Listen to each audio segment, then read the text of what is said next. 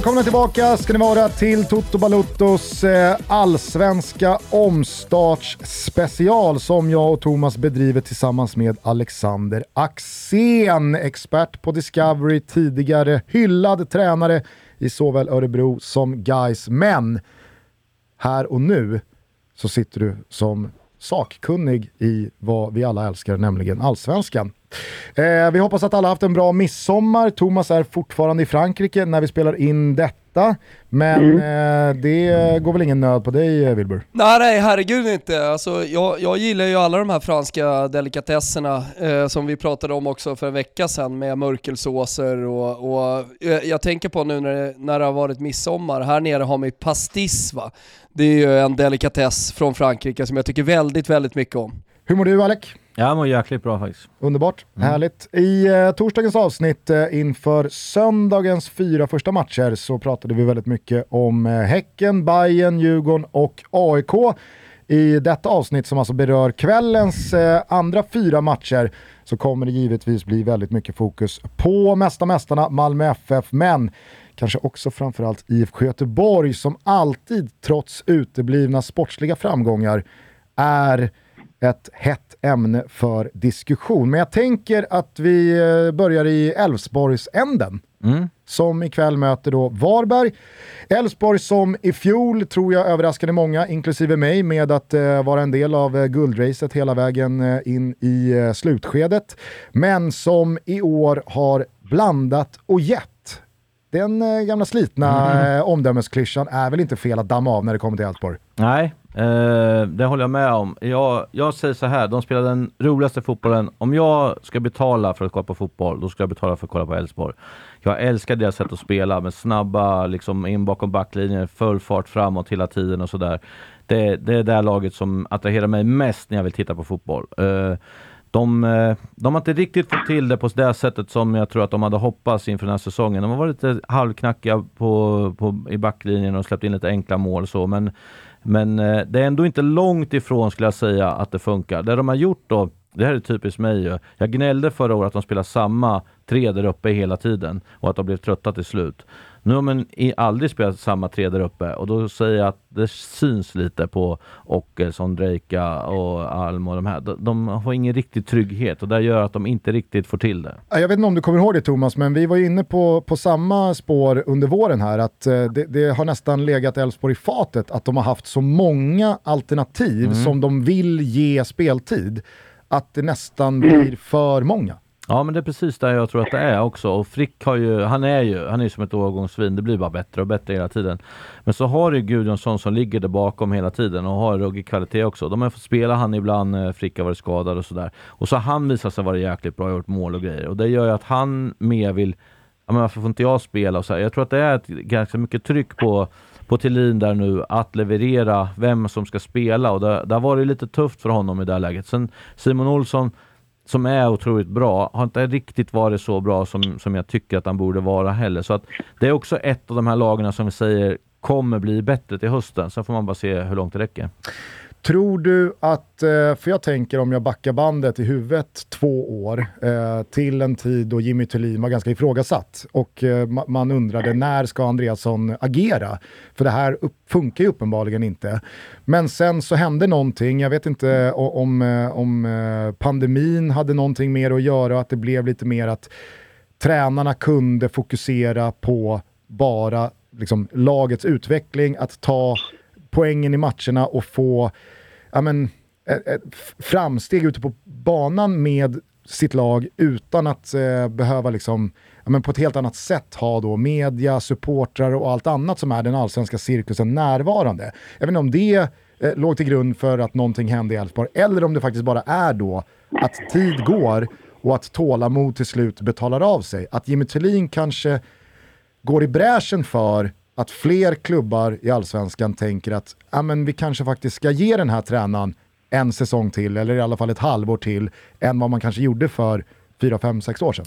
Ja, då, då vill jag börja med att ge Thomas lite cred till sin spaning i vårt förra avsnitt då, där de spelade en possession-fotboll, han var kär i, som alla unga tränare, nya tränare, i Pep Guardiola. Och det skulle se likadant ut med finbyxor och sån här tröja och på sidan. Och det skulle vara in i mitt fält. Skulle gå ner som högerback och högerback upp och in och ut. Och det skulle vara possession. Det höll på att kosta han jobbet tills han började titta på Liverpool istället. För det är så enkelt att det är han som har ändrat sitt sätt att spela. Det är inte att de nu förstår de han eller nu är det si eller så. Utan det är bara att han har fattat att den här, de här spelarna har jag och vi kan göra så här med det här spelet. Så som det har sett ut senaste året är inte resultatet av vad han försökte göra 2018. Nej, nej, alltså det är jättestor skillnad och därför vill jag ge han jättemycket cred. Att man fattar som tränare att jag kan inte hålla på med det här, jag måste göra något annat för det, det här håller på att bli min död. Liksom. Och, och sådana tränare har jag stor respekt för. Som inte bara jag kör min grej och jag gör det här där jag kan, utan att han kan också utvecklas som naturligtvis han kan. Jag menar, nu skulle jag tro att han är en av de mest intressanta tränarna i Norden för lag utanför med tanke på hur han har gjort, men också sitt sätt att spela. Att det är attraktivt, det är, det är härligt att se deras matcher och, och liksom, han är smart i sina värvningar. Han blir av med den och köper den och han har en plan på hur han ska göra. Så att han har växt jätte, jättemycket av det här. Jag tror inte det går någon nöd på honom. Han kan tänka sig vara kvar i Elfsborg säkert eh, jättemånga år till. Men jag tror att börjar snart ryckas lite i honom så kan det bli så att han lämnar för att han ska testa något nytt. Så. Men framförallt hans utveckling som coach, att han just kunde bryta bort sig från den här trötta Guardiola-fotbollen till det han gör nu. Det måste jag ge honom jättemycket cred för det faktum att Elfsborg också under den här tiden har förändrats väldigt mycket attitydsmässigt i då sitt sätt att spela duellspel, att man är i toppen av kortligan eh, och har väl så varit de senaste tre säsongerna. Att det är ett ja men, styggt och nästan nasty Elfsborg på ett helt annat sätt än vad det var under Jimmy Tillins första tid. Är det också, tror du, ett resultat av att han har utvecklats och förändrats eller har det med andra saker att göra? Nej, men jag tror att det har med hans utveckling också såklart. Sen tror jag att han aktar sig lite för att säga att de ska ta kort hela tiden. Men eh, grejen är så här i... Eh, vad ska man säga? I, I sitt sätt att spela så bygger det på att de ska göra frispark så fort de tappar bollen. Och vi har ju sådana domare som, som tar kort på sådana saker direkt. Det mm. som man internationellt inte gör. Man tycker att det är för larvig varning, typ, så vi tar den inte. De får ju de varningarna hela tiden. Där tänker vi i Sverige helt annorlunda. Det kan man säga. ja, exakt. Här kan du inte bara ta en frispark sådär utan att ha intention att spela på boll. Nej, och så heter det där eh, stoppa ett lovande anfall. Och vad det är nu, vem som har kommit på den regeln och, och sådär. Och vart börjar det i så fall? Eh, men det är där jag tror att det är mycket sådana saker. Att, och sen har man ju Frick där uppe som vi var på. Och sen Simon Strand när han spelar och, och sådär. Johan Larsson lägger inga fingrar emellan. Och, man har haft någon dansk på mitten som har vevat och sådär. Så att de har, de har liksom de har hittat ett sätt att vinna fotbollsmatcher och då är man precis på gränsen ibland och jag tycker det är rätt skönt att se det faktiskt. Jag tycker det du säger Alec att man, man förstår sin spelartrupp, man förstår vilka som är nyckelspelarna, man förstår vad man behöver göra, var man behöver placera dem Eh, för att få ut maximalt av de bästa spelarna det, det har han ju verkligen lyckats med och att man går ifrån kanske att man har ett processtänk eh, och man vill spela en viss typ av fotboll men att man inser att nej, men det kommer kanske inte funka här för mig. Det är så här jag vill spela fotboll, men det är så här jag vinner fotbollsmatcher. För det är, det är i slutändan det enda som betyder någonting eh, på den här nivån. Och det, det måste man ju ge, eh, bara för att förstärka det, återigen stor cred till eh, Jimmy Tillin. Det är ju de, det är också de tränarna som lyckas liksom, i slutändan. De, de, de som förstår vilka spelare som är de viktigaste och hur man, hur man ska få ut maximalt av dem. Elfsborg har ju som eh, klubb eh, sen eh, efter gulden, kanske inte lika mycket 2012 som 2006, men senaste tioårsperioden så har ju Elfsborg varit väldigt mycket av en talangfabrik som har fått fram oerhört bra spelare som sen har gått vidare och fått eh, väldigt framgångsrika karriärer, inte bara klubblagsmässigt utan också i, i eh, landslaget. Eh, ser du Elfsborg också har förändrat sin profil i att Elfsborg går man till för att vinna, konkurrera i allsvenska toppen och spela Europaspel på ett annat sätt nu än vad det har varit tidigare? Eller är det fortfarande så att två, tre, fyra, fem av de här eh, lovande yngre spelarna vi ser i Elfsborg nu kommer försvinna i samma takt som ja, men hela vägen fram till i fjol när man tömmer sig på ja, men sina bästa spelare. Och i det här fallet då kanske jag tänker på Jakob Ondrejka då. Ja, men det, det, där är en jättebra eh, frågeställning för det, det är jättesvårt att svara på. Jag har ju, jag har ju fightats mot att jag tycker att det är pinsamma publiksiffror i Borås.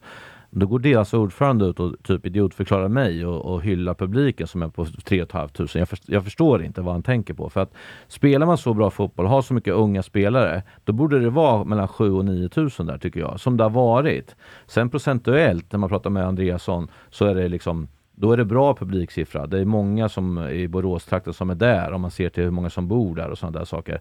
Mycket bättre än i Stockholm och sådär. Jo men vi måste ändå hålla oss till vad fan, det är en spade en spade som jag brukar säga. Och, eh, jag, jag, jag, tror ju att om inte publiken kommer dit, då kommer man hela tiden vara tvungen att sälja. Men däremot om de skulle få upp en 7 till 9000 som de hade förut, då kan man vara lite mer som Norrköping nu. Nej, vi säger nej till 25 miljoner. Vi säljer inte för det. Och de här lagen ute i Europa vet att Norrköping säger nej till det nu. Då vet du att du kan inte ringa dem och säga 15, för de kommer säga nej. Och det, det är dit alla lag vill komma ju. Och då måste man ha råd att säga nej till de här buden från början. Annars är det ju så att de vet att de kommer med ett litet halvskambud och så står man och väger, ja, ska vi vara tuffa nu eller inte? Och vi kanske inte vinner ändå, men vi måste sälja. Och så, då får du aldrig upp ekonomin.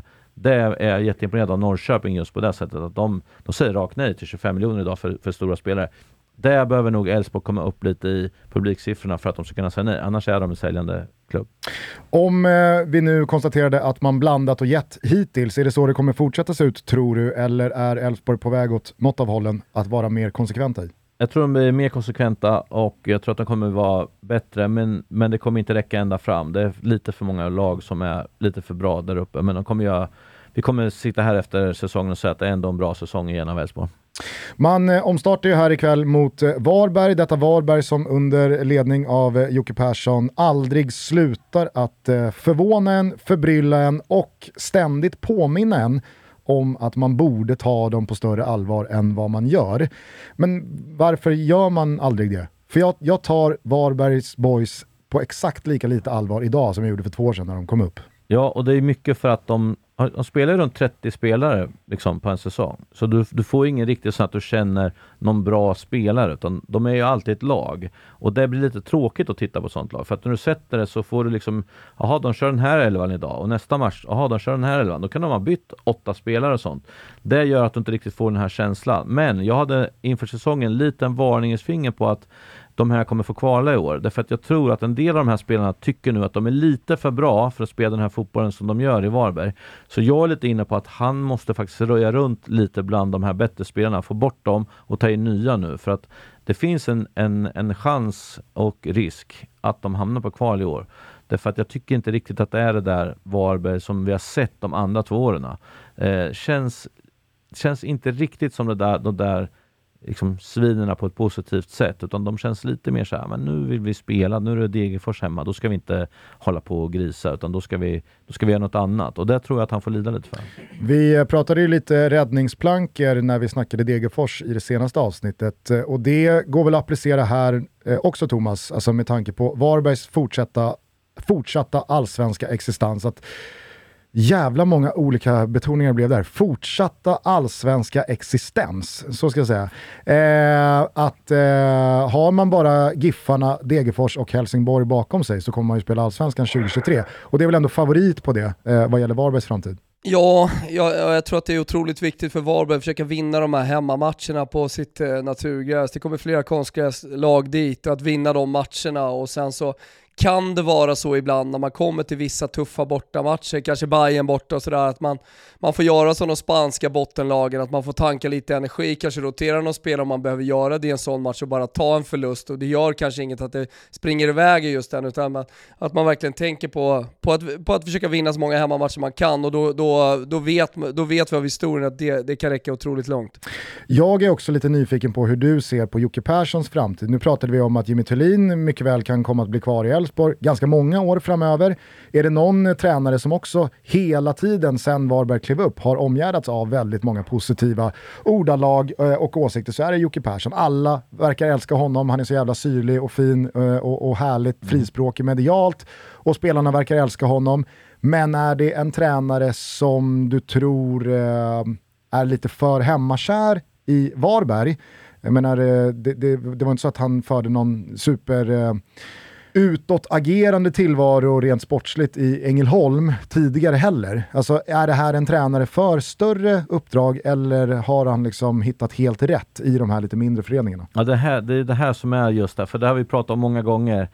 Eh, ändrar han sitt sätt att träna och leda ett lag om han tar ett bättre lag, vad det nu är? Mm. Eller mår han bra av att han bestämmer allt? För det är det han gör nu.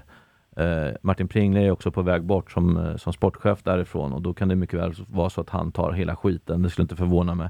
Och, och då kan det vara så att han får bestämma allt. Det kan passa honom jättebra och göra bra liksom, resultat och sånt där. Men man skulle också vilja sitta så här mitt emot och säga så här, okej, okay, nu har vi ja, Malmö säger vi då. Hur vill du spela? Vad vill du göra? Kommer han säga ah, vi kör som jag, som jag vill eller tänker han något helt annat då? Det är det här som blir det intressanta i det här. Och jag tror liksom som du säger, han har jättestor respekt i Sverige som tränare. Men det är också många som har den här varningens finger. Vad är han egentligen för tränare? Är det det här? Och så vill inte vi spela. Det blir rätt så tufft. Det blir lite Pelle Olsson. Eh, han spelar sitt sätt att liksom spela fotboll och sen så ja, alla är imponerade, men ja, så gick han till Djurgården och så var det mycket tendenser till Gävles spel där, fast man hade lite bättre spelare. Och då fick inte han riktigt det här credden, liksom att ja, men det är ungefär samma och det blev inte så bra. Och så där. Så att han, det, det, är en jätte, jättesvår fråga vart han är egentligen. Och vad säger din uh, magkänsla då? Vad gör Jocke Persson om fyra år? Uh, då är han typ i ett sånt lag som Mjällby skulle jag säga.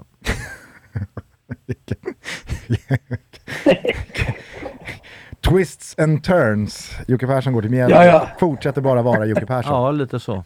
Ja. Jag tror att det är en superbra gissning faktiskt. En superbra prognos. Mm. Och det är väl jättefint också? Eh, återstår väl att se då hur många lag Varberg har eh, under sig när vi summerar tabellen i, i höst. Men eh, det är väl inte speciellt många som tror att det kommer vara fler än fem. Nej, det, det kommer det inte vara. Nej.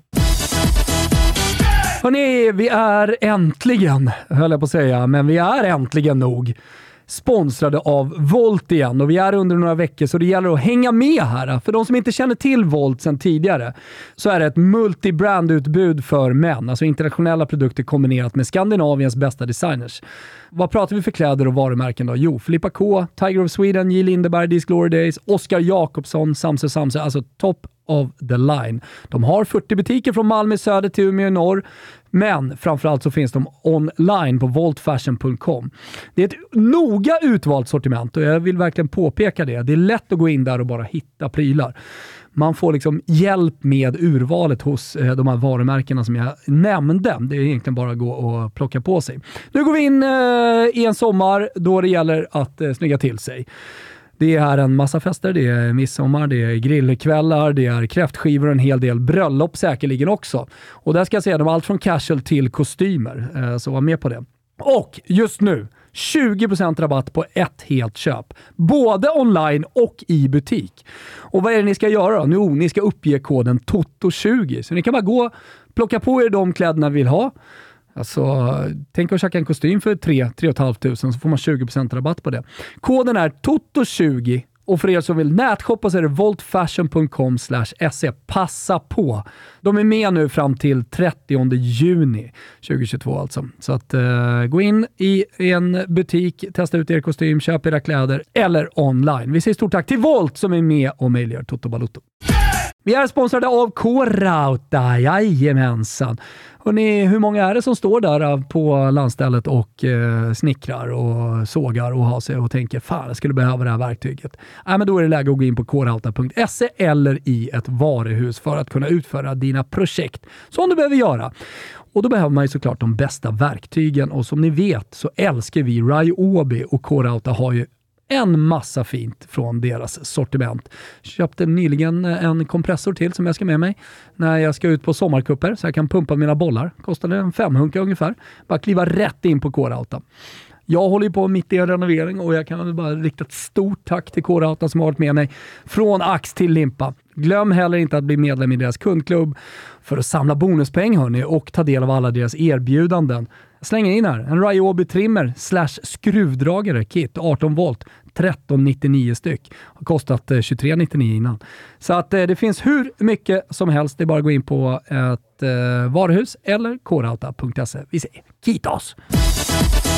Eh, jag tänker att vi fortsätter eh, denna eskapad i uppsnacket här eh, kring den allsvenska omstarten med att ringa upp utrikeskorrespondent Daniel Larsson, numera också hotshot-agent. Tjena Danne, Janne här. Har du Sams nummer?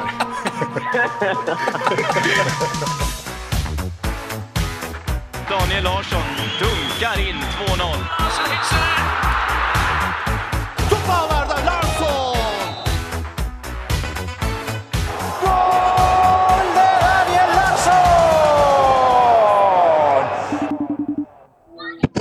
Ja, Daniel. Nej men där är han ju.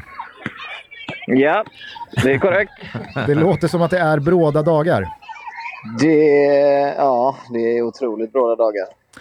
Tror du att du på något sätt kan eh, ta dig bort från eh, de där barnskriken? Nej, det går faktiskt inte. Nej, raka rör. Det, Ett hårt nej. det, det är det som är brådast just nu. Ah. Sommarlovet är igång. Så det är inte lika stressigt eh, i alla anbud som haglar in kring eh, din klient Erik Friberg? Alltså, det, jag ska inte säga att det är helt dött. Det händer grejer va? Jaha, do tell. Nej, nej, det kan jag inte.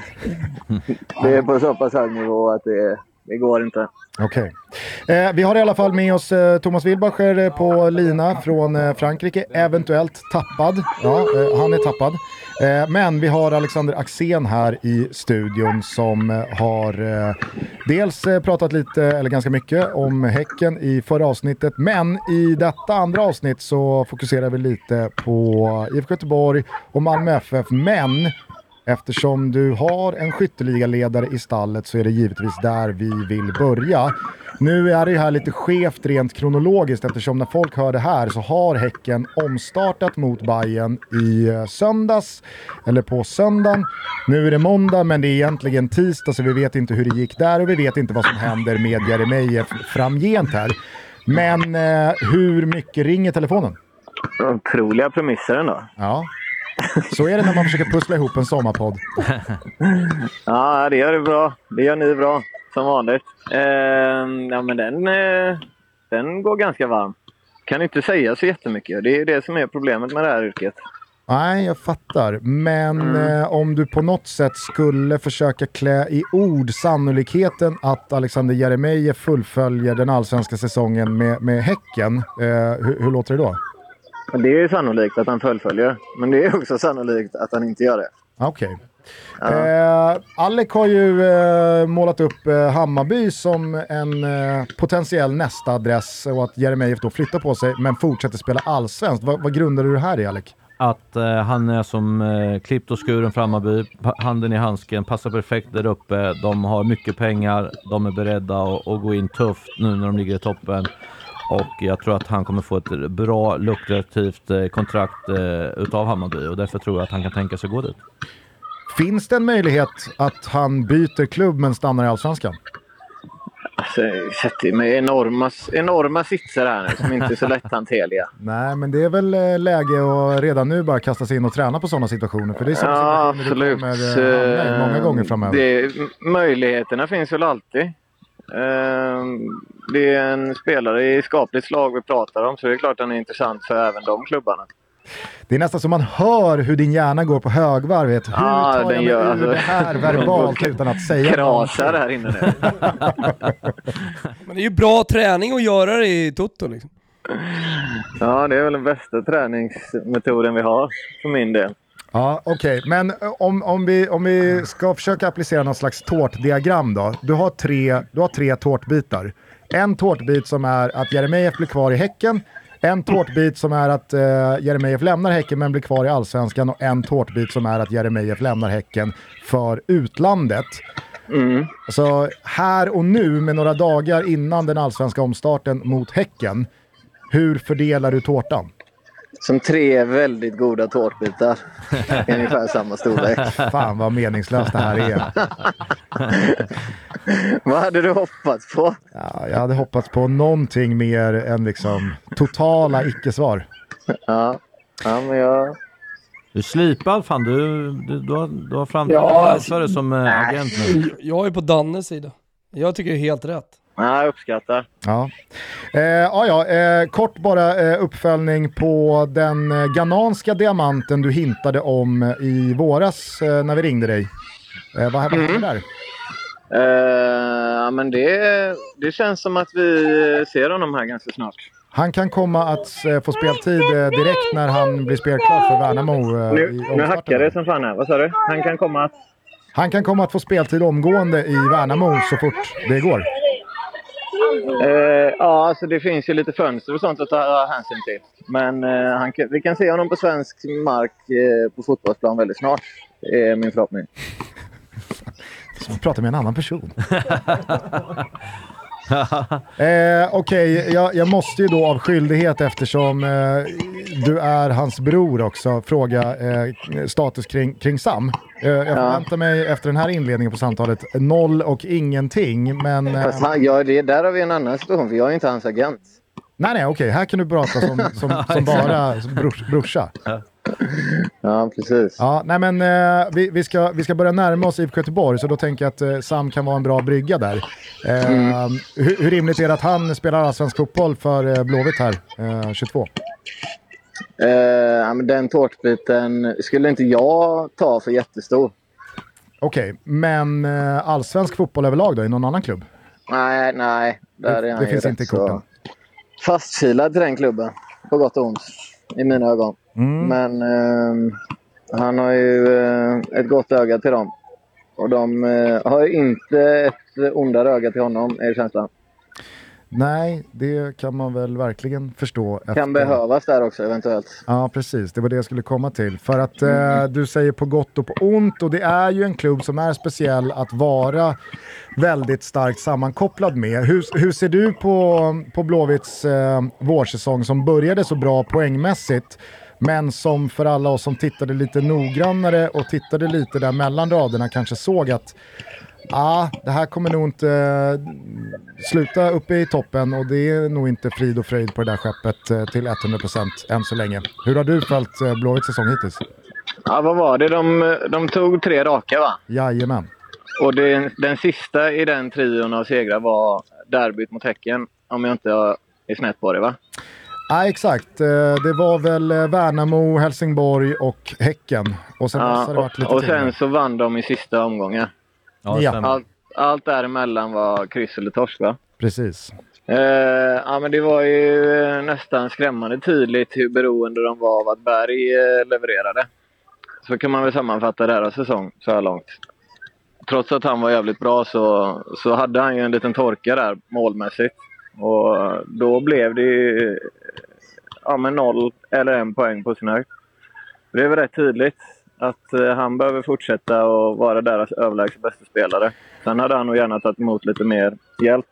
Men då låter det ju lite som att det är konstgjord andning fortfarande som bedrivs både på Ullevi och på Kamratgården. Eller ser du en utveckling? Ser du liksom en process som är på väg åt rätt håll? Alltså jag är ju i grunden svag för Stare. Som människa framförallt. Jag har aldrig haft honom som tränare. Men jag undrar honom med all framgång. Så jag hoppas att han kan få ordning på den skutan. Men eh, är väl inte enbart eh, positivt inställd till eh, hur framtiden det närmsta kommer se ut där eller? Eh, du har ju också ett eh, väldigt eh, lyckat förflutet i Malmö FF, så jag tänker innan vi, innan vi släpper dig så eh, vi- vill jag bara känna dig lite på pulsen angående himmelsblått här. De har Ja. lidit otroligt ont med, med, med skador och alla jävla tänkbara frånvaromöjligheter som har funnits har man tickat i boxen.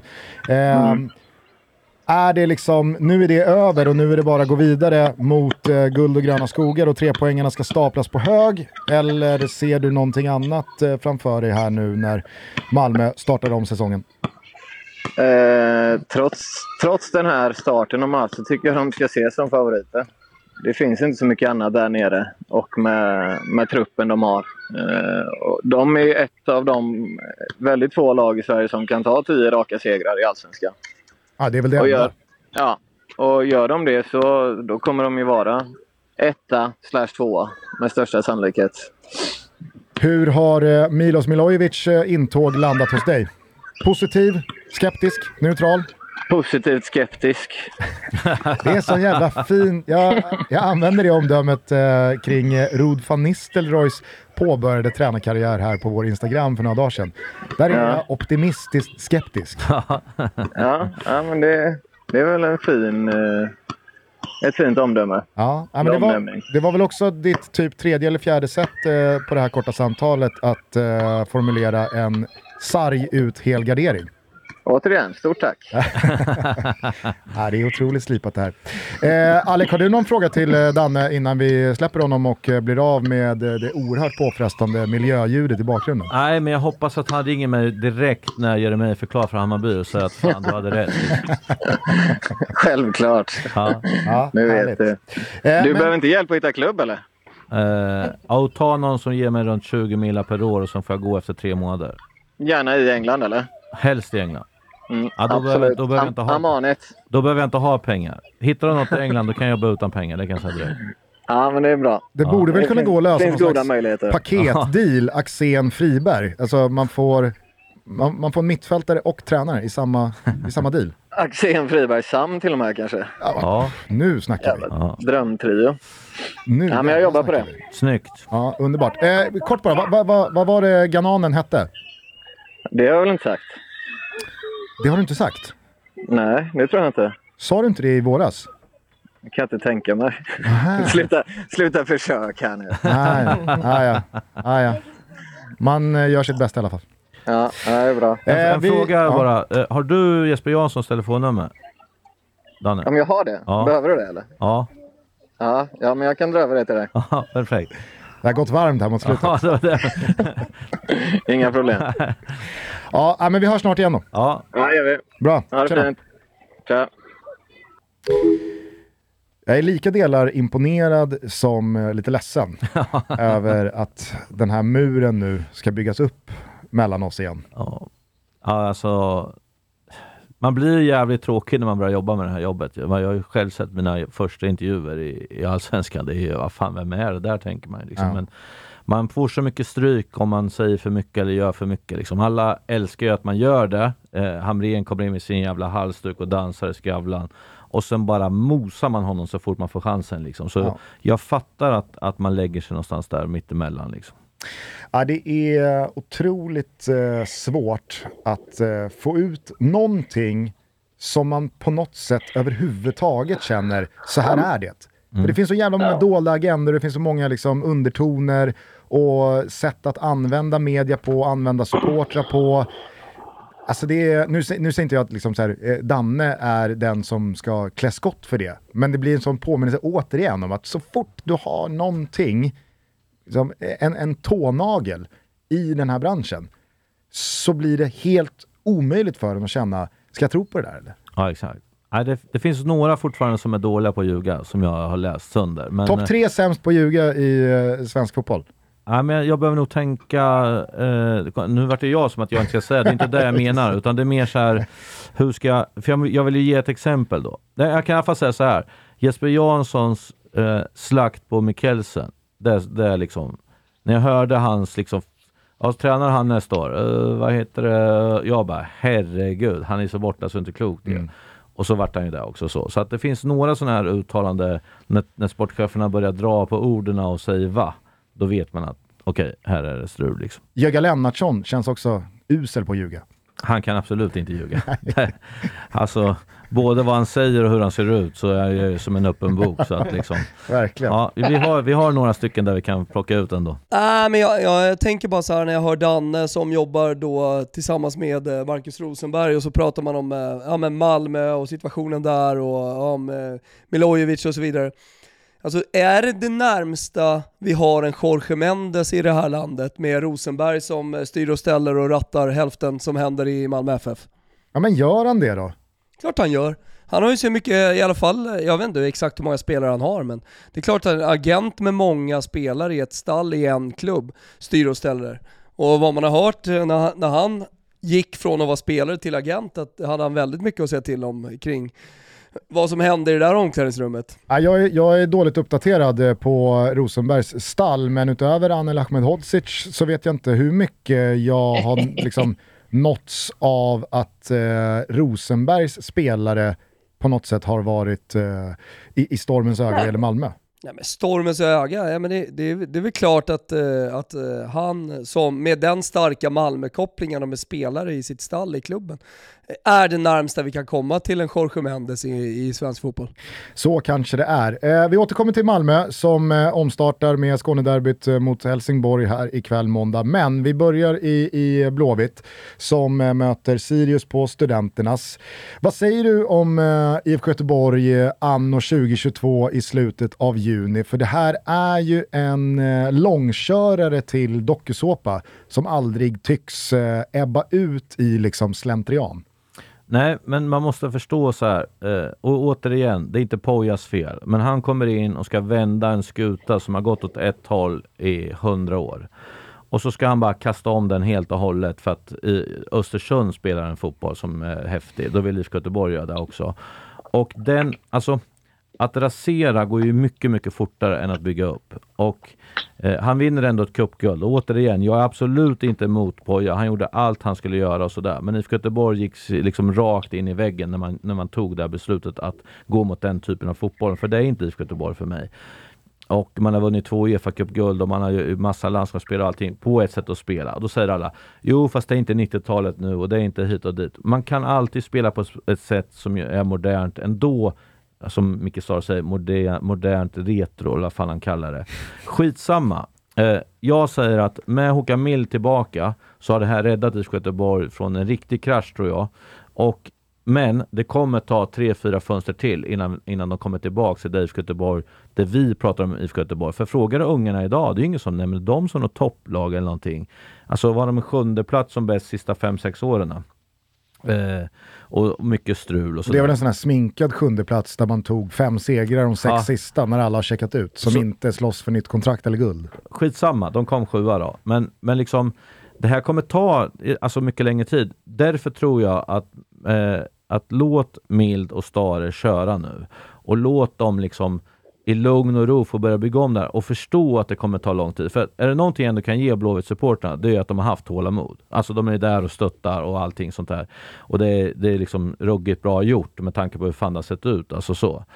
Men det jag inte gillar med deras supportrar det är att de ska hålla på och ha sån jävla snack efter matcherna hela tiden. Det är där som liksom de flesta andra lag har vuxit ifrån. Det ska de dit och göra. Alltså, tänk dig som tränare att du ska komma dit och, och så står det massa fulla folk och ska fråga vad fan är det som händer. Ska jag stå då? Ah, jävla bra över, överflyttningarna här. Såg ni där grabbar? Och när vi spelar upp och bakifrån. Alltså det finns, det finns ju ingenting som ger någonting. Så där måste de ju sluta med. Men är inte det där bara en dans? Jo, jag säger ju det. Alltså sluta med den. För det är ingen som liksom går på det där längre. Utan gå bara, klappa från långt avstånd och gå in och visa liksom respekt för dem. De har varit grymma. Men sluta med det där snacket. Liksom. Sen säger jag ändå så här att eh, vi, vi, vi kan prata just om Häcken, att de slänger bort sju spelare, sätter in sju nya och helt plötsligt leder de. Det kan bli ett sånt fönster för Blåvitt nu med nya scouten och allting sånt. Men jag, tror- jag tror att om man tänker att det kommer ta tre, fyra eh, fönster till, då behöver man inte stressa upp sig. Sen är det ju inte tvekan om att man vill vinna nästa match och vinna hur mycket matcher som helst. Bara för att man säger att det kommer ta tid så tror ju alltid supportrar att man har gett upp eller man har ingen ambition eller sådär. Det har inte med det att göra utan det är bara att det tar sin tid att, att vända den här skutan igen tillbaka till rätt köl. Och det, det är som sagt, eh, det handlar bara om tålamod, hur tråkigt det än är. Men man vet också att kontinuitet ger framgång. Det, det säger alla, men ändå ska man hålla på och vilja byta och ropa och greja så fort det händer någonting. Och, och det, det är inte till IFK Göteborgs fördel. Jag vill ju tro att Micke Stare är som klippt och skuren för att faktiskt ta det här Blåvitt från där man är idag och där man har varit alldeles för länge till dit man vill vara och eh, bestå. Delar du den åsikten? Jag tror också det, absolut det. Och att han har varit där och hade ändå trots allt en del framgångar där och att han att han gillar IFK Göteborg, det tror jag alla supportrar ser och sådär. Det är ju bara att man, har, man vill att det ska gå fortare, liksom, att det ska synas mer och sådär. Och, och jag hörde ingenting efter de tre första matcherna, något negativt överhuvudtaget. Men så kommer det lite kryss och förluster. Ja, då är det tveksamt om han är rätt tränare eller inte. Och det här är ju en tränares dilemma, att det alltid man bedöms på resultaten. Så det är bara att vinna matcherna, punkt. Men Eh, jag, jag tycker liksom just spelmässigt och sådär, så tycker jag inte att det är sån jättestor skillnad på första matchen och den sista matchen de gör. Eh, och det är väl det att man kanske skulle vilja se en lite bättre utväxling där i spelet, att det ser lite bättre ut. så Men, men samtidigt, eh, som jag sa, det, det, är liksom ingen fara att de kommer vara i bottenlag. Det, liksom sådär. Och det är för många bra lag före dem nu, så nu handlar det om att ta ett steg i taget bara och ha det här tålamodet. Så kommer det bli bra till slut. Hur mycket tror du man har störts av och på något sätt påverkats av hela den här Tobias Sana-soppan? Uh, det är så roligt att man spelar som att det inte all, det aldrig varit bättre stämning på Kamratgården och allt är frid och fröjd och sådär. Men det är klart att det inte är det, för det är en medarbetare, en lagkamrat, en kompis, en polare, en spelare. Så det är klart att det påverkas. Alla påverkas av det. Det är ju bara så. Sen, eh, sen är det så att i fotboll kommer och går spelare och tränare och ledare och sånt, så det, det liksom lär man sig anpassa sig efter. Men det är klart att det här inte har varit riktigt bra och att det inte är bra avslut eh, gör att det störs lite. Men det har också varit, eh, tror jag, eh, lite två läger i, i laget och att eh, man kanske var tvungen att klippa den som, som var liksom den starka på den andra sidan. Då. Det är det enda jag kan tänka mig varför det har blivit så här. Mm. Eh, jag menar, eh, eh, Thomas, du har ju varit pro Blåvitt, eh, kanske lite, liksom, lite mer jargongmässigt än vad du faktiskt har konkret eh, känt och tyckt på riktigt de senaste åren. Men eh, tycker du att det, det, finns fog för att hålla fast vid liksom, hoppet om Blåvitt? Eller har det gått så pass lång tid här nu och är det så pass mycket tramp på samma ruta att man kanske snarare ska ja, men vänja sig vid att det här IFK Göteborg är? Nej, definitivt inte. Alltså, vi har sett eh, AIK halka ur allsvenskan i modern tid här nu på 2000-talet. Nu är det jävligt länge sedan, men men, men ändå, vi har sett eh, Hammarby liksom kämpa i superettan för att ta sig tillbaka. Eh, jag, jag, jag, vill ju någonstans tro det som Alec är inne på, eh, delvis med Elfsborg också, att man har 3-4 tusen åskådare. Det kommer aldrig liksom riktigt lyfta hela vägen. Samtidigt om man vänder på det för ett lag som IFK Göteborg med den stora, eh, enorma supporterbasen som man har i, i svenska mått mätt, ehm, och eh, ja, men med ändå skickliga personer Eh, att man på sikt kommer komma tillbaka. Eh, jag, jag, jag, oavsett om det hade varit IFK Göteborg eller om det hade varit Djurgården eller AIK så, så tror jag någonstans att snar, man, man, kommer komma tillbaka till att vara med i en toppstrid igen. Eh, och det, det, måste ju gälla IFK Göteborg också. Eh, nu, nu Håkan Mild som Alec nämner, eh, som en stark man eh, och som otroligt viktig. Nu får man in den jävla chefscouten som jag inte kan någonting om, som alla pratar om hela tiden, men han verkar ju vara jätteduktig. Så att man gör ju ändå saker hela tiden. Eh, jag, tror, jag tror också att det är bara, nu säger jag samma saker som jag redan sagt, men att tålamod är det absolut viktigaste här och att inte eh, grunda stora beslut eh, på någon, någon, någon slags eh, supporter populism sådär, bara för att man vill eh, eh, kyla ner supportrarna och sådär. Utan att man måste ju såklart vara hårda som i Sana-fallet, alltså om det finns ett, eh, låt kalla det för lite virus i gruppen och sådär som blir destruktivt för eh, resultaten och för utvecklingen, då måste man vara tillräckligt, eh, eh ha tillräckligt mycket pondus och eh, tillräckligt mycket eh, kraft i ledningen att verkligen agera.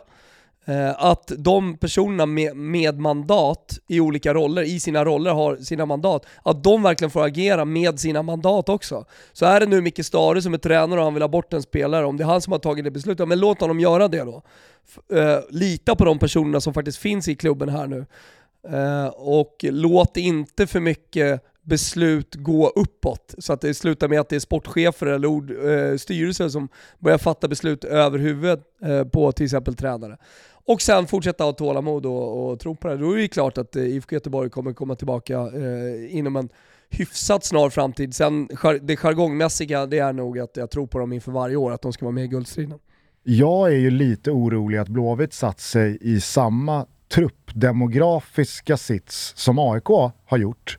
Bara med den stora skillnaden att AIK är ett lag som har byggt ett fundament och en grund för att med den här truppen slåss om ett guld. Och att med de här äldre spelarna men som sitter på så otroligt höga toppar i form av Micke Lustig, Sebastian ja, Larsson, Kristoffer ja. Nordfeldt och så vidare. Att de har en lägsta nivå att falla tillbaka på som gör att får de bara träff så kommer de vara med och slåss om det där guldet. IFK Göteborg har ju byggt sin trupp lite på liknande sätt med Marcus Berg, Gustav Svensson, Oskar Wendt, Simon Tern och så vidare. och så vidare. Att, ja, det är ju spelare som på sina absolut bästa stunder och en sån period kan vara otroligt bra och allsvensk toppnivå.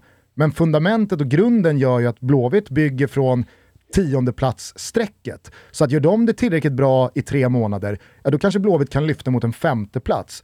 Och om två säsonger när de här fyra, fem spelarna är borta, Alltså, tyck, tycker du är lite taskig mot 29-åriga Simon Tern här då? Nej, jag, jag, är inte, jag är inte så säker på att Simon Tern kommer vara en, en, en bärande allsvensk toppspelare i sådär jättemånga år till. Nej, men mot hans ålder, alltså att baka upp honom mot gubbar, alltså som är närmare eh, döden än eh, liksom en fortsatt karriär. Eh, det, det är ju lite taskigt mot en 29-åring menar jag bara. Ja, fast alltså så här, visst, det, det är väl klart att Simon Tern är på pappret betydligt yngre än eh, Marcus Berg, men det finns också en brintid hos fotbollsspelare, i synnerhet allsvenska sådana, som gör att jag snarare tror att man klingar av efter tio år på en allsvensk toppnivå än att man eh, liksom dundrar vidare mot 15. så att, eh, förstår, förstår Ja, du vart jag vill komma? jag är Like, med, att så här, Men- var men- är Blåvitt om två år när de här fyra, fem spelarna som man har investerat så mycket i, när de försvinner?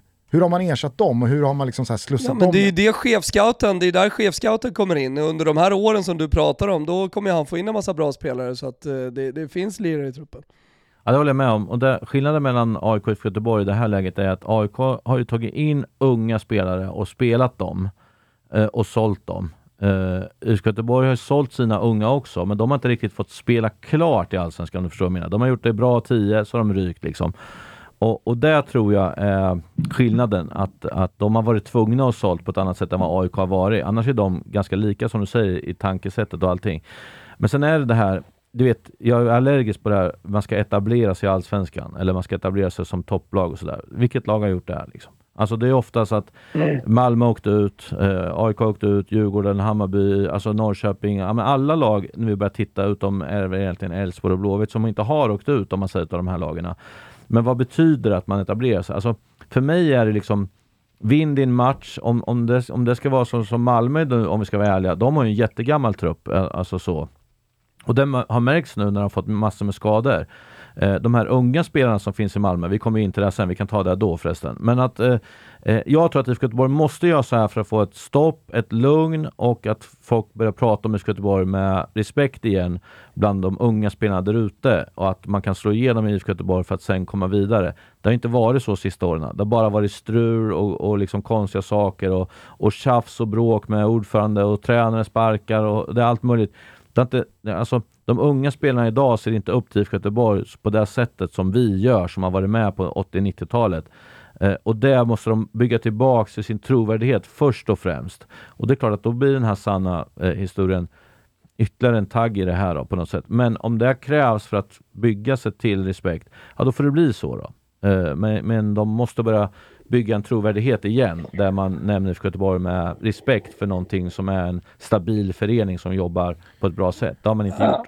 Och sen och med det sagt också så är det viktigt att man fortsätter att bygga med, sina, eh, med sin ungdomsakademi. Alltså IFK Göteborg har ju möjligheter och de är delvis där också där man suger upp allting eh, från eh, alla närliggande småstäder och allting i, i regionen. Det är klart att det finns konkurrens från Gais och ÖIS och, och så vidare men att man är tydligt liksom den klubben man, man ska vara i som 15-årig superspelare som kanske kommer in i ungdomslandslag och, och så vidare. Att man, att man verkligen Ehm, fortsätter att investera i, som AIK har gjort eh, delvis, eh, och som Bayern har gjort nu med sina 04 med Williot som kommer upp och så vidare, att, att, man, att man fortsätter producera egna spelare också hela tiden. Du pratar ju här om eh, både trovärdighet och tålamod. Om de två ska hitta någon form av symbios och gå i varandra, vad är en rimlig slutplacering för Blåvitt den här säsongen? För att trovärdigheten ska upprätthållas, men också tålamodet som man har äskat om här nu i ganska många år, ska på, på samma sätt vara liksom rimligt. Sexa, åtta, där skulle jag säga. Det, De har gjort det det, bra. det lirar med båda liksom. Ja, de har gjort det bra och man har tagit ett steg liksom, att stabilisera sig nu. Man har aldrig varit i skiten det här året. Man har liksom varit i mitten eh, eller liksom där. Och man, eh, man eh, liksom har satt en grund för att ta ett steg till nästa år. Eh, så, så en sexa till åttonde plats skulle, det skulle vara klart godkänt för IFK Göteborg. Mm. Vi är sponsrade av Heineken Alkoholfri och eh, vissa kanske redan har sett det. För er som inte har sett det så pågår just nu en premiumtävling. Det handlar om att man ska köpa två stycken Heineken 00 och sen ska man ladda upp eh, kvittot på heinekenalkoholfrikampanj.se. Det är hur enkelt som helst och man tävlar om en superduper premiumresa. Flyg, hotell, mat. Det blir en härlig tid i Sheffield med Sverige mot Holland, alltså öppningsmatchen i damernas EM i sommaren. Var sitter man då på arenan? Ni tänker att det är några skitplatser? Nej, ni. Det är i Heineken Alkoholfrias VIP Lounge. Jajebuxige, man sitter så premium man bara kan göra. Så passa på nu när den här kampanjen eh, rullar. Heineken Alkoholfri kampanj.se är det som gäller. Tjacka två stycken Heineken 00 Ladda upp kvittot så är ni med och tävlar. Det kommer bli hur fett som helst. Vi säger stort tack till Heineken Alkoholfri som är med och möjliggör Toto Balotto. Toto Balotto är som alltid sponsrade av Simor och ni vet ju trots att det är stiltje på den internationella herrfotbollsscenen för tillfället att det händer grejer borta på Simor. Det drar ju ihop sig till damernas EM här nu i juli. Ett mästerskap som ni ser helt reklamfritt på Simor under ledning av min kära vän Frida Nordstrand. Men det finns ju så mycket mer än bara fotboll på Simor också att förkovra sig i. Där finns ju eh, Fartblinda andra säsongen, där finns Hamilton alla säsonger, där finns Brittboxen med Peaky Blinders, eh, The Cleaner med mera, men framförallt så kan man ju också unna sig att se alla Beck-filmer hur många gånger man vill. Sen så drar det igång igen efter sommaren med Champions League, Serie A och La Liga. Och i november-december så är det ju dessutom fotbolls-VM. Så har ni inte ett simor abonnemang skaffa det nu. Och gör det verkligen nu. För fram till och med den 31 juli, alltså den sista juli, så är det halva priset på de tre första månaderna med vår kod VIPSOMMAR22TUTTO. Den här kan man knacka in om man tar sig till simor.se kampanj tuttobalutto. Då kan man lägga vantarna på detta Simor Plus-abonnemang så är hela sommaren och kommande säsong räddad. Gör det! Vipsommar 22 Toto, simor.se kampanj tuttobalutto. Eh, tacka oss sen. Vi säger tack redan nu till Simor för att ni är med och möjliggör Toto Balutto. Eh, Blåvitt eh, kommer igång här nu mot eh, Sirius, ett lag som jag helt ärligt tycker får ursäkta ett sånt här avsnitt. Orkar vi prata Sirius? Jag får jämt skäll för att jag hatar Sirius av alla Sirius. Så något jävla skit får vi nämna. Men, jag, Nej, men det, jag det var ju faktiskt du som innan inspelning bad om att vi skiter väl i Sirius. Nej men för fan, håll inte på sådär nu. De är galna på mig. Det är de här Bernevall-bröderna som håller på och allt vad de heter. Ja. Eh, utan Kouakou åker man nu, så säger jag. Det sa jag innan säsongen. Jag eh, har ju eh, länge haft en eh, liten vurm va, för Sirius tränare. Som jag undrar ditt omdöme kring Daniel Bäckström. Mm, han, var ju är, är, det, är det the real deal eller? han var ju den assisterande efter jag slutade med Axel. Men lärde aldrig känna honom. Alltså pratade knappt med honom någonting Ah, okej. sådär. Och sen har vi haft lite saker om ja, naivt och det här, du vet det klassiska. Eh, vilken match var det när de gav bort mot Djurgården? Står i straffområdet och spelar insparkar och tappar bollar och sånt där. Jag hoppas att han växer ifrån den där skiten liksom. För att eh, han är en, en otroligt eh, eh, hårt jobbande tränare som vill någonting och är duktig liksom. Så att eh, han lär sig bara liksom helheten så tror jag att han kan bli riktigt, riktigt bra. Och eh, eh, ja, han, han, han jobbar verkligen hårt för att Sirius ska bli någonting och tar över från Rydström och gör det på ett jättebra sätt. Så att eh, att de fortsätter jobba ihop, Sirius och Daniel Bäckström, i, i fyra år till skulle kunna vara riktigt bra för Uppsala-fotbollen. Ja, och, och alltså, på tal om det vi pratade om att etablera sig så tycker jag ändå att det finns fog för att prata om att klubbar ska etablera sig i allsvenskan snarare än att liksom, gamla stora topplag, storlag ska etablera sig i toppen på nytt igen när man har haft det lite tyngre. Där håller jag med dig om att det, det där blir en för stor grej när det kommer till IFK Göteborg. Vad fan, gör man saker och ting rätt så kan det gå fort. Och, det, och det, det, ska inte vara så konstigt i sig. Nej. Men när det kommer till då Sirius, sen de kom upp i Allsvenskan så tycker jag att det otvivelaktigen finns en sån jävla potential i både den klubben, men kanske framförallt Uppsala som fotbollsstad. Mm. Alltså man ser hur bra nya studenternas har blivit. Det är en stad som attraherar ganska många spelare, tror jag, med närheten till Stockholm. Kan man bara få en lite bättre ekonomi att hävda sig gentemot liknande lag i näringskedjan, så kan jag absolut se Sirius med tålamod, med kontinuitet, med då kanske Daniel Bäckström, Ola. Alltså, det, det, finns väl ingenting som hindrar Sirius att bli ett stabilt lag som på en bra säsong kan få ihop det för att slåss på, på den övre halvan med, med, med råge. Nej, alltså best of the rest kan man ju säga då. För ja, att om man verkligen. går på de åtta största lagen så är det ju svårt att slå sig in där. Men det är alltid ett eller två lag som alltid går, går fel och då, då gäller det att vara där. Eh, Kalmar och Sirius ganska lika skulle jag säga i att kunna vara bäst av resten.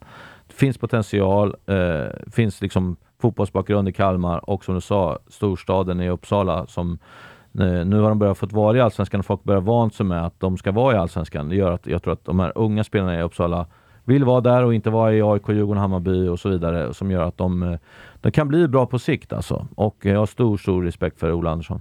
Du nämner ju eh, Kalmar här som eh, vänder mot eh, Värnamo. Han var på Guldfågeln. Det har ju varit väldigt, väldigt stort fokus på Henrik Rydström den senaste tiden egentligen sedan han återvände till Kalmar. Det är ju en tränare, kanske ännu mer då en allsvensk profil som är oerhört svår att inte älska.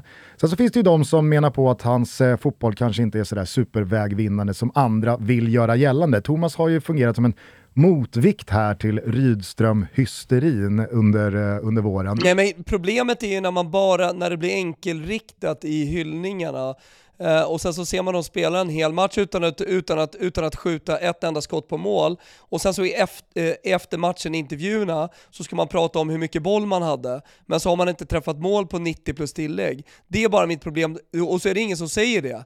Utan alla bara fortsätter sjunga med. Det är klart som fan Rydström är en jättebra tränare. Och eh, i hans processtänk så är det här uppenbarligen vägvinnande, och jag menar att Kalmar ligger sexa, det blir jättebra för dem. Men det var ju till och med så att vissa tippade dem liksom topp tre och kolla nu är det Rydström som ska göra det här och nu ska jag göra det här. Alltså det måste finnas, alltså det är inte ens motvikt, det är väl ett rimligt sätt att tänka på kring, kring Kalmar FF. Jag sa, vad, vad sa jag? jag? sa åtta eller tio eller någonting sånt där. Och, och folk som lyssnar på den här podden var liksom så ah, varför hatar du Kalmar? Nej, det är bara rimligt tycker jag. Ja, jag har ju samma. Eh, många, många tror att, vi, att jag hatar Rydström och, och, och sådär. Det gör jag verkligen inte. Men eh, jag håller med dig. Jag du sa ser... det innan eh, inspelning. jag, sa, eh, jag sa innan eh, säsongen att eh, de måste börja göra mål alltså. De, de knappt ett mål per match hade de i, i förra året, eh, eh, en lång bit in i säsongen. Liksom. Och det går ut på att göra mål. Jag skiter i hur det ser ut mellan straffområdena. Det har aldrig riktigt varit min grej, utan man ska vara bra i boxarna. Liksom. Och däremot så, liksom från det, hur jävla dåligt det såg ut förra året när det började, till vad det blev, så är jag jätteimponerad. Sen tappar man jättemycket poäng. Alltså det är massa poängspelare som försvann.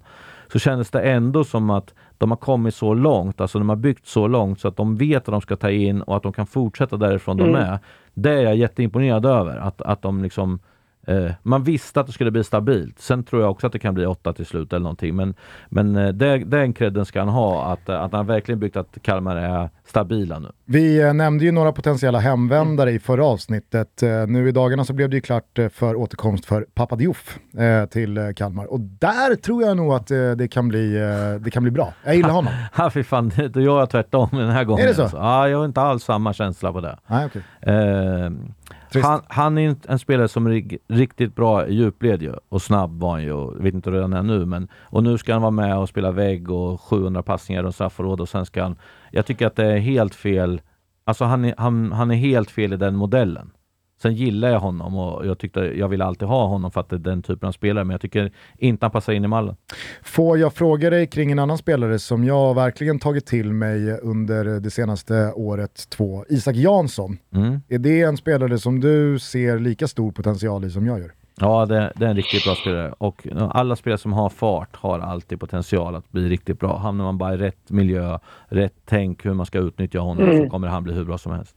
Eh, vi pratade lite i inledningen av avsnittet eh, gällande Elfsborg och eh, Jimmy Thulin om att även tränare utvecklas så att man faktiskt kan ta steg. Man är inte samma tränare i all evighet.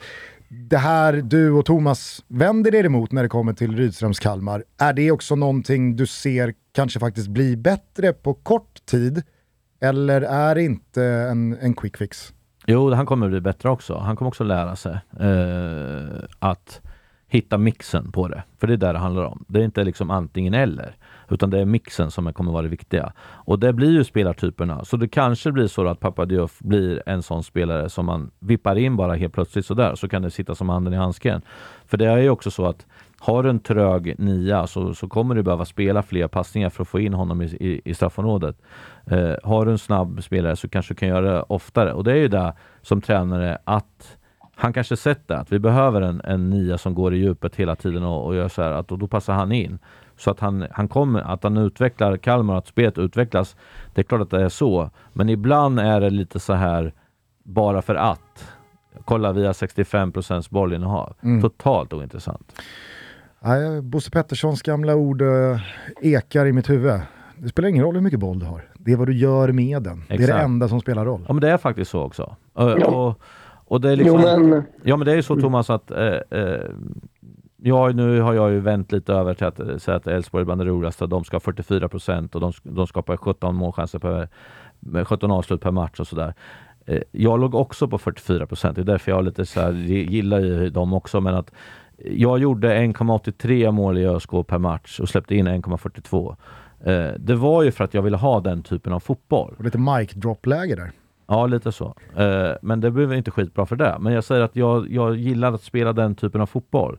Och då har jag svårare för det här med en stor målchans per match. Eh, och man, man ska eh, anfalla kontrollerat, som det så fint heter i de nya böckerna med de här nya tränarna. Vad fan är det för något för mig liksom? För att för att du ska bli mål så måste backlinjen få vända på sig och ha näsan mot målet för då vet man att man är illa ute hela tiden. Och det ska man göra så ofta som möjligt. Det är där jag, jag tycker man ska göra. Men gillar man Pep Guardiola och att han håller på och passar som han gör och håller på, då får man för sig att det är så här man ska spela för att det ska bli bra. Men, men det kommer bli tufft alltså. Och du måste verkligen ha en nia som gör mål då. Har du inte det, Mm. då är du illa ute. Nej men och det är det som är så jävla viktigt att ta in i helheten. Alltså jag, jag, jag menade ju på att eh, Kalmar kommer komma nia, jag kollade lite bakåt här nu och det ska de vara glada för. För sett till spelarmaterialet och eh, sett till vad de andra lagen har att ställa på banan så är det inte en dålig, eh, eh en, en dålig slutposition. Sen så kan jag förstå att de eh, själva vill ha en målsättning som kanske är topp, eh, eller att man kommer fyra, femma, sexa någonstans där. Men det, det är i alla fall Ehm, jag ska säga, det, Häcken, AIK, Hammarby, Djurgården, Malmö FF, de ska man ju bara ha framför sig. Men snacket var ju från väldigt många att Kalmar kommer bli det stora utropstecknet på grund av eh, Henrik Rydström och vad han gör. Om han får ut maximalt av sin trupp, ja men då kanske Kalmar kan komma fyra, femma, sexa, någonstans där. Men då har han verkligen också fått ut maximalt av sin trupp. Och eh, det, det, för jag menar så här, det är ju andra klubbar eh, som eh, också kommer maxa eh, sin säsong och få ut eh, jättemycket, som har en bättre trupp och har bättre nyckelspelare och, och större resurser. Och då spelar det ingen roll vad Henrik Rydström gör och hur fantastisk han är som tränare, de kommer ändå komma max femma. Kalmar kanske saknar det, Värnamo har det. Jag pratar om en anfallare som gör mål. Marcus Antonsson ligger tvåa i skytteligan bakom Alexander Jeremejeff och hans mål har ju eh, legat till stor grund för eh, att eh, Värnamo placerar sig på 12 plats efter 10 omgångar. Med det här snittet så landar man in på 36 poäng, ett säkrat kontrakt och jag måste säga att jag är faktiskt lite småimponerad eh, över hur Värnamo har fått ihop det efter att eh, huvudtränare då Robin Astred som förde upp laget tillsammans med Jonas Tern lämnade i vintras, Kim Hellberg kommer in. Truppmässigt så är det ju Marcus Antonsson som jag tycker på något sätt sticker ut och håller en, en hög nivå. Utöver det så, så var jag riktigt, riktigt orolig för hur det här skulle gå. Men fan vad de har fått ihop det. Ja, vi vart ju lite besvikna för att de tog in Antonsson och Ti som de lånade in från AIK. Innan där var det noll allsvenska matcher i den truppen. Det var rätt coolt att Och då ska man säga att Robin Tihi, det, det, det var väl snarare en spelare som var ett del av Rickard Norlings eh, experiment. Ja, så är det ju. En, en eh, mittback som, eh, oj vad bra han är, han måste gå rakt in i Gnaget. Nej, det håller jag med om. Men det hade ändå varit coolt att gått in ett, en säsong med noll allsvenska matcher. Det hade Mm, varit häftigt om det hade hänt då. Men nu kommer de in där, de där två, de har gjort det väldigt bra båda två, så ska man säga. Men jag har stor respekt för Kim Hellberg. Eh, otroligt imponerad. Hans farsa och jag möttes lite för hundra år sedan när han tränade eh, Sylvia. Eh, och jag var i Rynninge då och sådär. Så att jag, vet, jag har ju följt honom lite och, och jag ser ju att han har fått med sig mycket från Norrköping. Han vet vad som är viktigt. Alltså man ska veta att det är han som driver träningarna. Det är han som styr allting. Man, alla pratar Jonas Tern. Jonas Tern är världens skönaste gubbe liksom och kan hur mycket fotboll som helst. Men det är mer på detaljnivå-grejer med avslut och kanske sådana saker. Medan det är Kim som driver helheten. Och det var samma med den andra tränaren. Eh, man ska veta det när man hyllar hela tiden att de här killarna har gjort det jävligt bra liksom. Med såklart hjälp av honom. Mm. Eh, eh, men de här har ju liksom du vet, tänk om de fick tillbaka sina hemvändare. Alltså när vi pratar att de ska, Claesson ska gå till Elfsborg. Nej, han ska gå till Värnamo i så fall. Simon Thern ska gå till Värnamo, Hult och alla de här som har varit där. Tänk om de liksom, ah, fan vi kör Värnamo grabbar liksom. Då är de ett topp 6-lag. Fikaligan 2.0. Exakt, då är de topp 6-lag direkt. Ja. Så jag tror ju pengarna har de ju, eftersom de har byggt upp pengar från när de här spelarna har blivit sålda sen med utbildningsbidrag och grejer. Men de är helt iskalla. De kommer inte röra de pengarna om de inte behöver det. Och som det ser ut nu så behöver de inte det. Så kommer de bara lägga dem på hög och vänta tills de ska göra någonting ordentligt då, liksom, men inte tappa fotfäste. Vad tycker du talar för att man inte löser ett nytt kontrakt? Att det är Värnamo, att de är för små, det ska inte gå. Det ska vara helt omöjligt. Jag har dem sist för att jag hävdar att det ska inte gå. Och en skada på Antonsson, då är det väl, eh, alltså, precis som Danne var inne på att Malmö kan ta tio raka segrar, så är väl Värnamo ett sånt lag som, vill det sig illa, ja då kan man stapla tio förluster på hög. Absolut, och, och det ska de egentligen göra om man ska vara ärlig efter de förutsättningar de har. Och sådär. Men de har överraskat så här långt. Men vi har bara kommit in en, en tredjedel. Så det kommer bli jobbigt för dem. Eh, men de kommer vara ett av de här fem lagen som slåss för livet. Nu återstår det faktiskt bara en match av eh, denna omstartsomgång att gå igenom. Det är Skånederbyt Malmö mot Helsingborg. Helsingborg hittills enda klubb som har gjort en förändring på tränarpositionen när man skickade Jörgen Lennartsson under uppmärksammade former, inte minst från din del. Eh, du var skarpt kritisk till hur, ja, Andreas Granqvist misstänker jag i, i, i spetsen med övrig sportslig ledning valde att eh, doja Lennartsson och då ta in lösningen Eh, Alvaro Santos, Mattias Lindström och det var en tredje gubbe. Ja, Sven Andersson Ja, har ju varit med, men det är ja. de. Så egentligen har man sagt så här att det är Jörgens fel alltihopa. Ja. Så kan man säga. För eh, han fick gå, alla andra är kvar. Eh, jag är kritisk till att lag, tycker att laget är för dåligt. Det är 31 spelare, eller 30, det beror på vem du frågar. Eh, och 18 kan du slänga på soptippen direkt, de är för dåliga bara. Och sen har du de andra som är godkända spelare. Det är så det är. Och, och, och då lämna över det på något sätt och säga att det är tränarens fel. Eh, och så säger man, ingen annan säger att det här laget ska komma tia, som Granqvist säger. Nej, men jag tycker det, säger han då. Är det rätt då? För att sportchefen säger att de är tia, Nej, ingen annan i Sverige säger att de är tia. De går ju upp på 48 poäng förra året. Det är ju sämsta som har fått kvala på Superettan på jätte, jättemånga år. Redan då var de inte färdiga och de är inte tillräckligt bra. Och köper spelare, en skadad spelare från Landskrona som inte kommer göra minut det här året. Och sen en från Färöarna, det spelar ingen roll där, men det är, är som man säger wow. Och så, så här. Alltså nyförvärven är inte tillräckligt bra, så är det bara. Men jag säger också samtidigt så här, det hade ändå räckt till att man kommer hänga kvar. Om man har tålamod, som jag sagt förut, om de låter dem köra. Då sa jag så här, Kom nu inte i tionde omgången och börja med att tränaren ska dra åt helvete och det ska flyttas runt och allting sådär. Utan nu kommer ni få fatta att det, det handlar om att ha tre lag bakom sig. Kom dit till Olympia, stötta upp, gör det till en fest så mycket det går. Hjälp dem nu, för att det handlar inte om, om tränaren nu, utan det handlar om att det är ett svagt lag och de får kämpa på det. Och så ryker man ändå att man tar bort det och tycker att allt ser så jävla bra ut. Men eh, ändå hör jag nu att det är massa spelare in som ska in. Måste de vara 40 spelare för att hänga kvar i, i Allsvenskan är min fråga då. Ja. Ja, det, är, det, det är en ekvation som inte riktigt går ihop. Det kan man säga. Samtidigt som jag tycker att du är inne på något, för det, det finns alltid någon problematik när sportchefen ska börja bedöma den trupp han själv har byggt. Såklart. Jag menar, då är man väl så jävig man kan vara. Det är klart ju.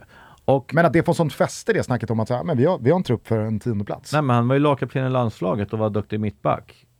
Då är det för många att han är duktig sportchef också. Alltså för mig är det ju inte alls samma sak.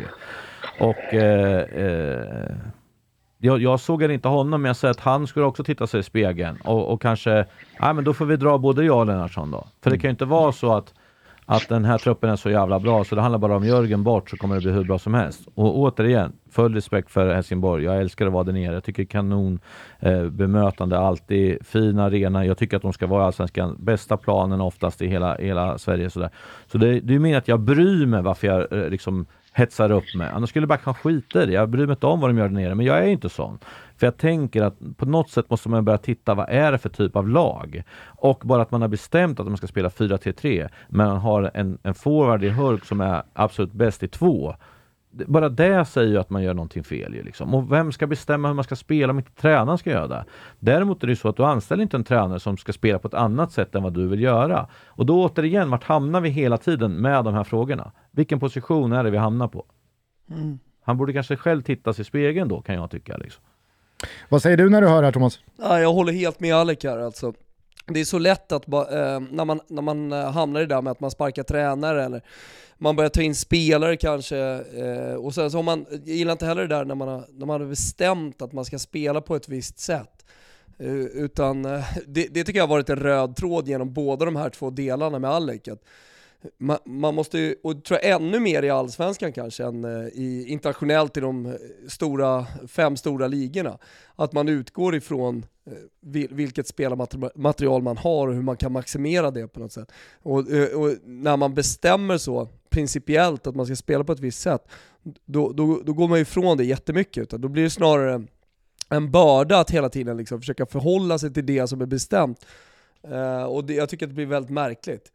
Eh, Speciellt, och kollar man på den situationen som Helsingborg är i nu så måste ju de bara hitta ett sätt att börja vinna fotbollsmatcher på för att, för att hålla sig kvar. Eh, och då, då, då kanske man bör titta på hur ska vi spela för att kunna lida oss till segrar på hemmaplan här. Återigen, vinn hemma, eh, kryssa borta mot eh, konk- bottenkonkurrenterna. Jag, jag, jag vill bara säga en sak där. Ja. Det, det som absolut är roligaste, eller roligaste, men att förra året mötte man Värnamo två gånger och vart helt sönderpissad. Alltså Värnamo var helt överlägsna i båda matcherna. Då när man förlorar här hemma med 4-1 den här matchen, när de kontrar sönder dem totalt ju, så blir det så här, det är inte värdigt Helsingborg att förlora mot Värnamo.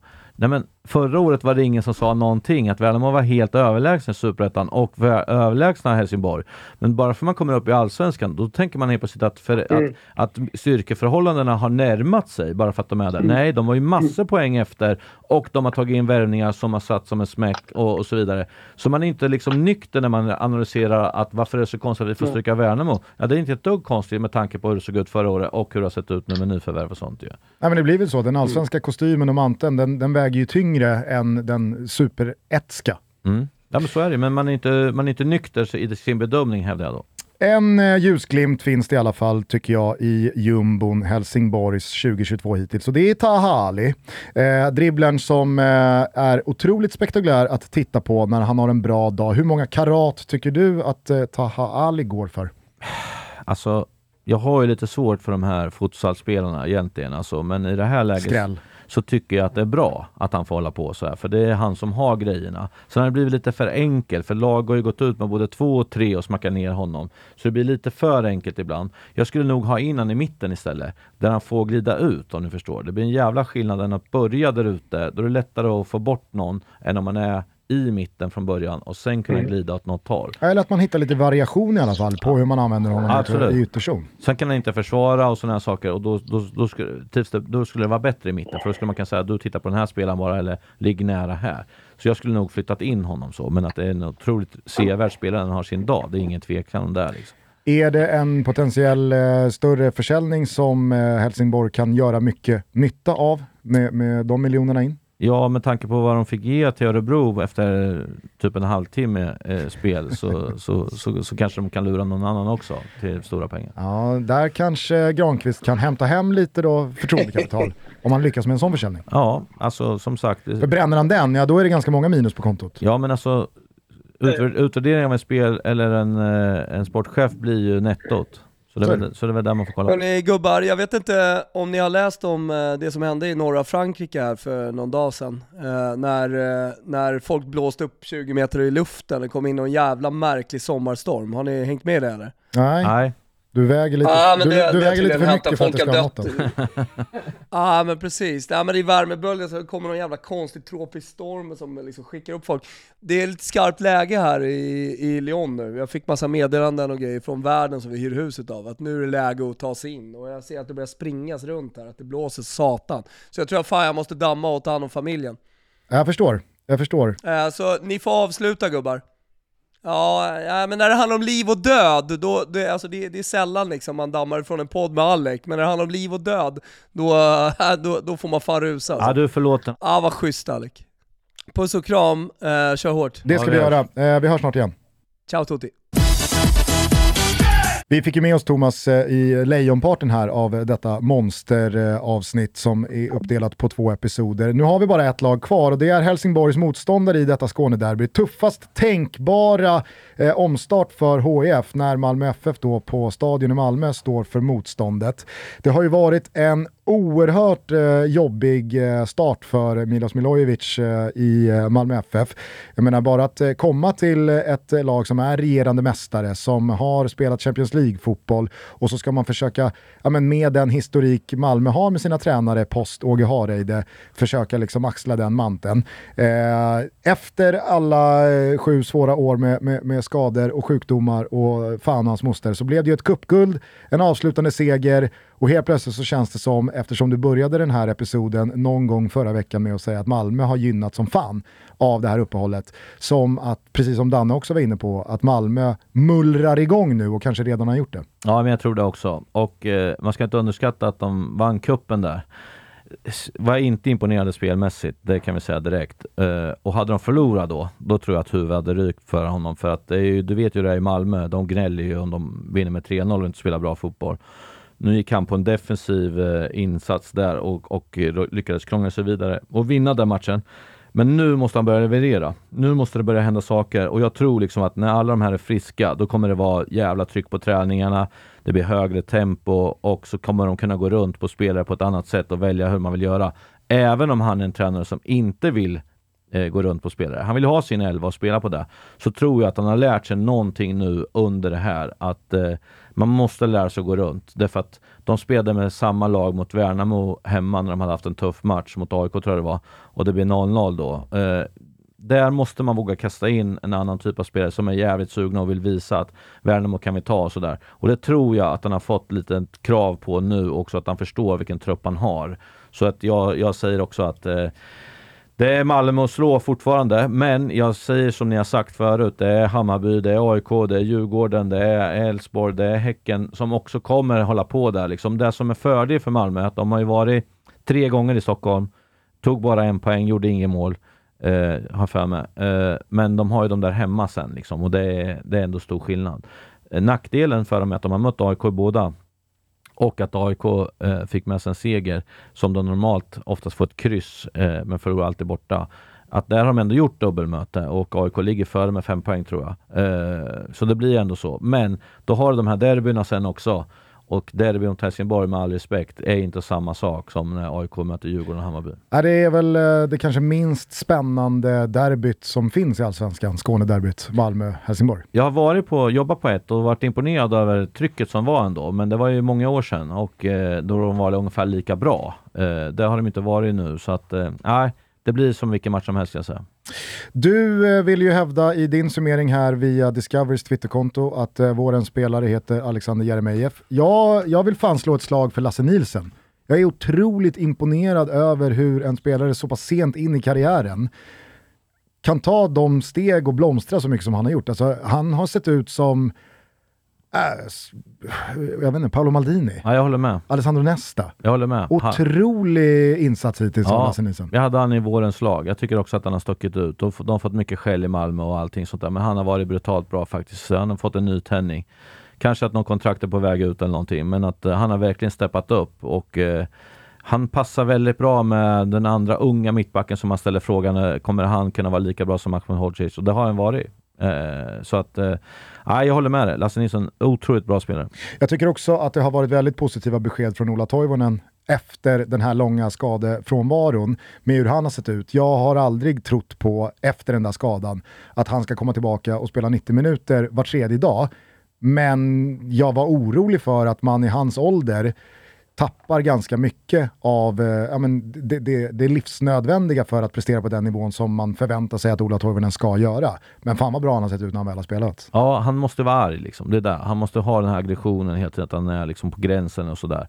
Och jag var lite rädd att han skulle tappa den när han fick skadan. Att liksom, eh, han har gjort allting. Han har, nu har han vunnit också mycket pengar och allt har varit sådär. Är det liksom värt att komma tillbaka och springa runt och spela på konstgräs i eh, halva matcherna och sådär. Men hans ögon och hans eh, inställning har visat att han är där. Han är beredd att jobba jäkligt hårt för det här och det är det där jag gillar hos honom. Ja, och kan man så på det få tillbaka AC i skadefri form, och jag menar, det, det ska man väl kunna räkna med att man får.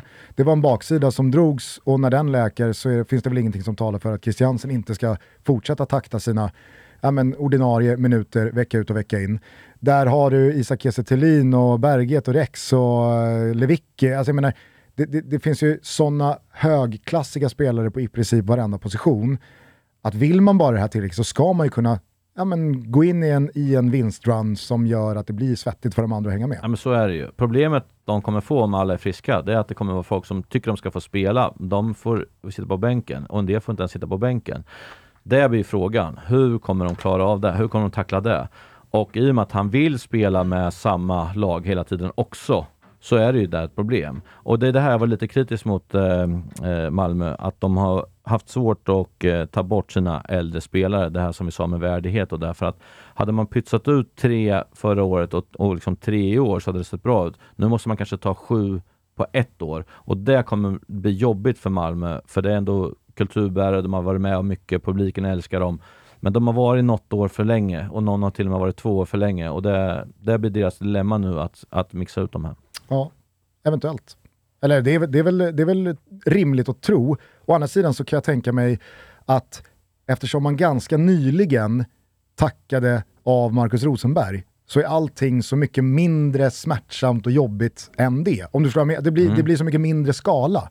Att det kan, kanske funkar att göra i, i, i större bulk. Ja, problemet är ju när du tar bort sju och eh, får två vinster på de fem första, så, Ja, kommer, så kommer det vara, vad fan gjorde ni sådär för liksom? Men det måste man orka ta, Mm. för att det är så det funkar, så får vi se vad det blir. Men att eh, Ja, de har ett dilemma där, för de har massa, massa unga spelare. De sålde för 36 miljoner förra året, spelare du och jag har inte en aning vilka det är. Eh, det är på ungdomssidan. Precis. Så någon liksom- till FCK för 15 miljoner. Ja men du fattar liksom. Alltså, vilken, och, och de får inte komma in i A-laget därför att de, de platsar inte. Och, och så tittar de på Kolander som, som spelar i Örebro. Han var typ nummer 8-9 i det här landslaget. Men spelar vecka ut och vecka in i Örebro och de här får inte ens träna med A-laget. Då blir det lite konstigt när de tittar på, på Jeffrey som var tränare då att vänta nu, han spelar varje vecka, jag får inte ens vara med och träna, varför ska jag vara här? Typ? Och då blir det det här problemet att utlåningar och allt sånt här, liksom, vad man ska ta vägen. Så Malmö är i en situation nu där man måste bestämma, ska vi våga spela in de här spelarna och kanske få ännu mer för dem? Eller ska vi spela de här äldre bara? För det var ju där Ove Rössler kom in och sa, jag skiter i de unga, vi ska bara vinna.